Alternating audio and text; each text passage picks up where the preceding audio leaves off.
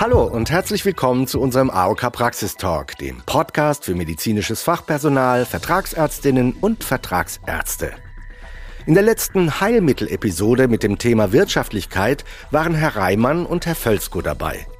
Gemeinsam hatten wir in der Episode über die Idee gesprochen, im nächsten Heilmittel-Podcast Praxistipps für eine hochwertige und wirtschaftliche Heilmittelversorgung zu geben. Und das haben wir auch jetzt direkt für Sie umgesetzt. In der heutigen Folge geben wir Ihnen also Hinweise zu einem erfolgreichen Therapiemanagement. Dazu hat Herr Völzko seine Kollegin Frau Birte Hindersmann zum Austausch eingeladen. Sie ist tätig im Bereich Arztberatung bei der AOK Niedersachsen und ausgebildete Physiotherapeutin. Ja, schönen guten Tag, liebe Zuhörerinnen und liebe Zuhörer. Hi Birte. Hallo Markus, ich freue mich dabei zu sein und auf das Gespräch mit dir. Ich freue mich da auch sehr drauf. Ja, äh, Ende der letzten Episode haben wir darüber nachgedacht, äh, mehrere Kurzfolgen mit Verordnungstipps zu erstellen. So eine Art äh, Podcast kompakt haben wir es, glaube ich, genannt. Die Idee ist super, ähm, aber in den Vorbereitungen für die heutige Folge hatten wir noch so ein paar andere Gedanken und dann haben wir die ursprüngliche Idee so ein ganz bisschen äh, verworfen. Ähm, es wird definitiv heute konkrete Verordnungstipps zur Wirtschaftlichkeit geben, aber nicht in dieser kurzen, kompakten Form, sondern wir haben alle Tipps, die uns so eingefallen sind, unter dem großen Begriff Therapiemanagement zusammengefasst. Und äh, was es jetzt damit konkret auf sich hat, äh, dazu kommen wir jetzt. Birte, magst du mal äh, erläutern, was äh, das Therapiemanagement in der Heilmittelversorgung ist, beziehungsweise in der Beratung auch mit Ärzten? Ja, gerne. In meiner Beratung empfehle ich dem Arzt, bevor er eine Heilmittelverordnung ausstellt, ein Therapieziel mit dem Patienten zu vereinbaren. Damit die Heilmittelversorgung angemessen und zielführend ist, und der Arzt soll den Patienten in die Therapieplanung einbinden, damit klar ist, wofür das Heilmittel verordnet wird. Ja, Therapieziel ist, ist genau das richtige Stichwort. In den äh, vergangenen Jahren haben wir Vertragsärzten immer wieder in den Beratungen den Tipp gegeben, äh, die sogenannte Smart-Regel anzuwenden im Praxisalltag. Also diese Regel ist ein, ist ein Instrument, das dem Vertragsarzt helfen soll, realistische Ziele zu vereinbaren und die Heilmittelversorgung eng zu begleiten. Birte, vielleicht mögen wir kurz nochmal die Smart-Regel erklären. Ja, gerne. Es steht für spezifisch, für einen immobilen Patienten wäre das zum Beispiel das Gangtraining am Rollator. M. Für messbar. Die Gehstrecke ist ja messbar und je nach Patient könnte das eine Gehstrecke von 10 oder 20 Metern sein, damit der Patient im häuslichen Umfeld zurechtkommt. Das A steht für anspruchsvoll und das R für realistisch anspruchsvoll. Da geht es darum, dass man ein motivierendes Ziel für den Patienten findet, das auch eine Herausforderung ist, was es auch ein bisschen schwer macht, für ihn zu erreichen. Realistisch, da geht es eher in die Richtung, dass der Arzt und der Therapeut dem Patienten klar sagen, wo steht er jetzt wo kann er wirklich noch hinkommen und dass man ihm ganz klar sagt, das, was er sich vielleicht vorstellt, ist nicht mehr möglich. Also, dass man wirklich realistisch mit ihm diese Ziele plant. T steht für terminiert. Ähm, da geht es darum, dass man auch wirklich klare Zeiträume nimmt, dass man sagt, das erreichten wir in zwei Monaten, das in vier Monaten und dass man auch diese Ziele, die man sich gesetzt hat, immer wieder überprüft, den Patienten mitnimmt, die Angehörigen mitnimmt. Dafür steht das terminiert. Ja, jetzt ist äh, die Smart-Regel eigentlich kurz und knapp vollständig erklärt. Das war so ein bisschen Theorie. Jetzt mal noch mal ganz konkret, Birte. Welche Tipps gibst du zum wirtschaftlichen Verordnen in deinen Arztberatungen halt? Was gibt es für Steuerungsmöglichkeiten für den Arzt?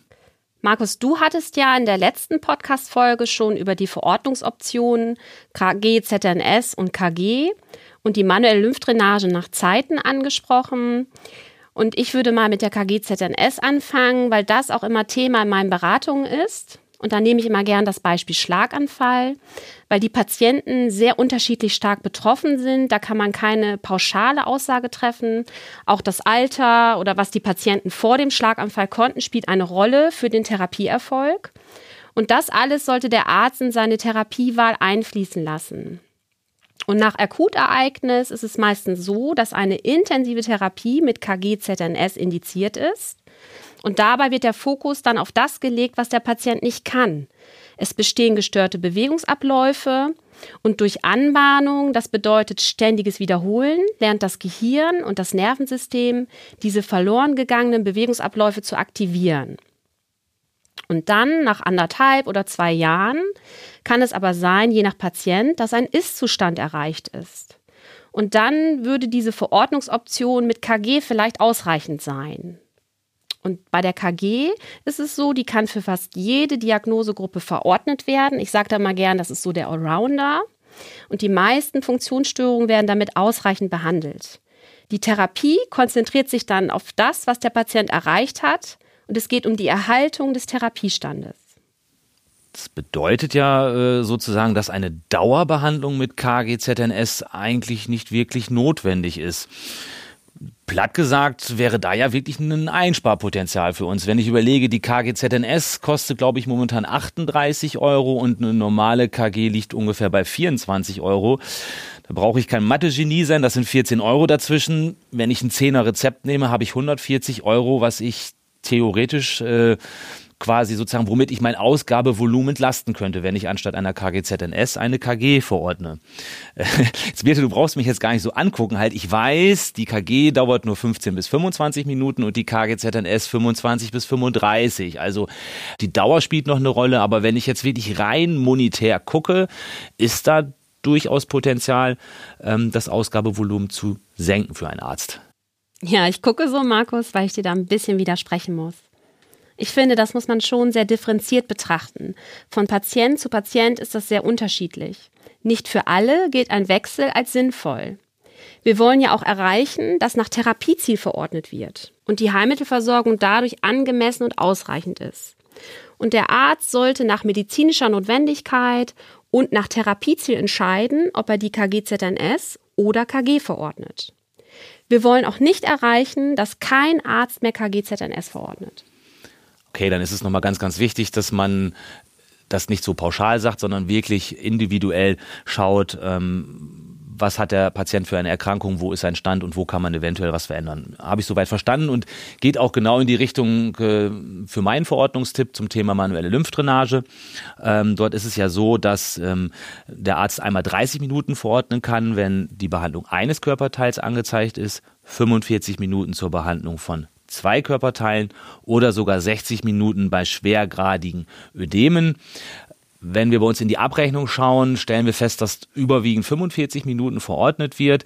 Wenn wir dann nochmal auf die Diagnosen schauen, stellen wir schon das ein oder andere Mal fest, da könnte vielleicht auch 30 Minuten ausreichend sein. Und das wäre ja für einen Arzt auch eine Möglichkeit, äh, wirklich die Verordnungsdauer zu reduzieren und somit am Ende auch die Kosten dort etwas zu senken. Aber auch da nochmal ganz klar, es muss wirklich geschaut werden, wie ist äh, der Gesundheitszustand des Patienten. Ergänzend dazu fällt mir noch die Kompressionstherapie ein.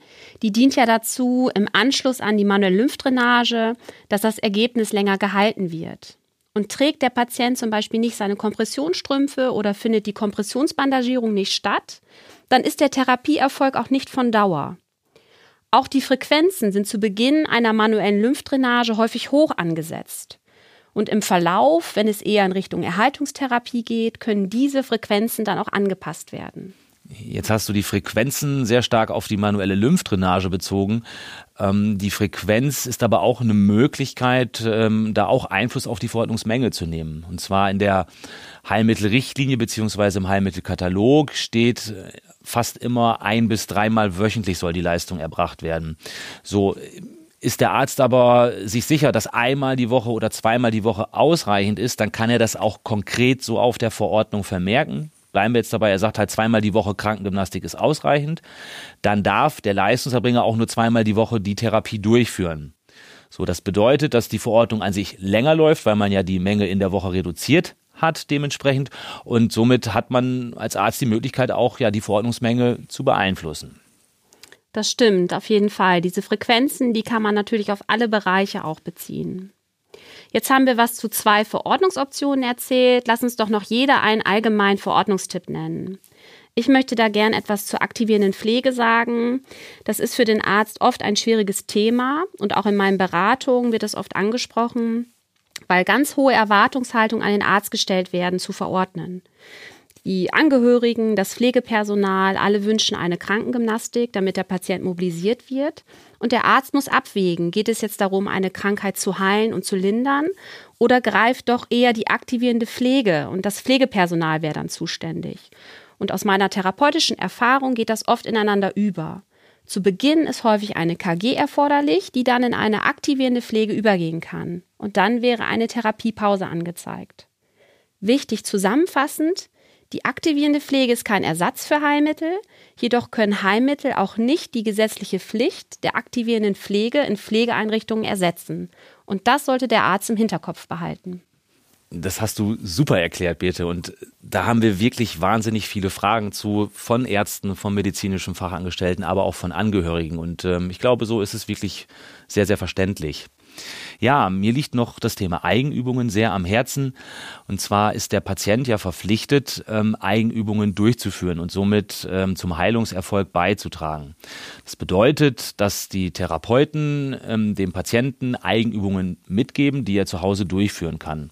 Ich sag mal, gerade in der Krankengymnastik kann man sich das sehr gut vorstellen, dass ich die Übungen, die ich im Rahmen der Therapie vom Therapeuten erklärt bekomme, auch wunderbar zu Hause durchführen kann und somit halt äh, dazu beitragen kann, dass ich schneller wieder gesund werde. Ähm, gerade im Bereich der Ergotherapie und der Stimm-, Sprech-, Sprach- und Schlucktherapie bei Kindern ähm, kriegen viele Eltern auch Eigenübungen mit nach Hause beziehungsweise Hausaufgaben und das kann man wunderbar mit den Kindern am Nachmittag mal durchspielen. Auch das führt dazu, dass vielleicht das Kind schneller gesund wird und dementsprechend nicht so viele Heilmittelverordnungen ausgestellt werden müssen.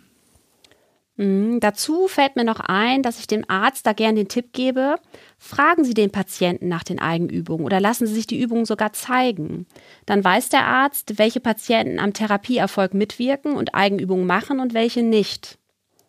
Abschließend möchte ich zur Therapie mit Ziel noch festhalten, dass der Arzt den Patienten von Beginn an in die Heilmittelversorgung einbindet. Das Ziel begleitet quasi die Therapie. Und sollte der Arzt die Heilmittelversorgung dann irgendwann beenden, kommt es für den Patienten auch nicht überraschend. Ja, und äh, von meiner Seite aus noch, ähm, es ist immer das gleiche Problem. Zeit haben wir alle viel zu wenig, aber ich kann nur empfehlen, nehmen Sie sich einfach mal ein paar Minuten und äh, schauen Sie sich an, was Sie an Heilmittelverordnung ausstellen, für welche Patienten. Und vielleicht gibt es bei dem einen oder anderen die Möglichkeit, einen unserer Verordnungstipps anzuwenden. Ähm, es geht ganz bestimmt nicht bei jedem Patienten, aber es wird Möglichkeiten geben und, ähm, und seien Sie sich sicher, es wird dann auch funktionieren. Sehr, sehr schön. Gut, das waren doch viele nützliche Informationen für den Verordnungsalltag. Kurz und knapp und auf den Punkt gebracht. Vielleicht können Sie mit dem ein oder anderen Tipp etwas anfangen und haben direkt schon Patienten vor Augen, mit denen Sie zukünftig Therapieziele planen möchten. Wünschen Sie weitere Informationen oder unsere Unterstützung? Oder haben Sie vielleicht Fragen, Anregungen und oder Feedback? Dann schicken Sie uns doch gern eine E-Mail an praxis-talk.nds.aok.de.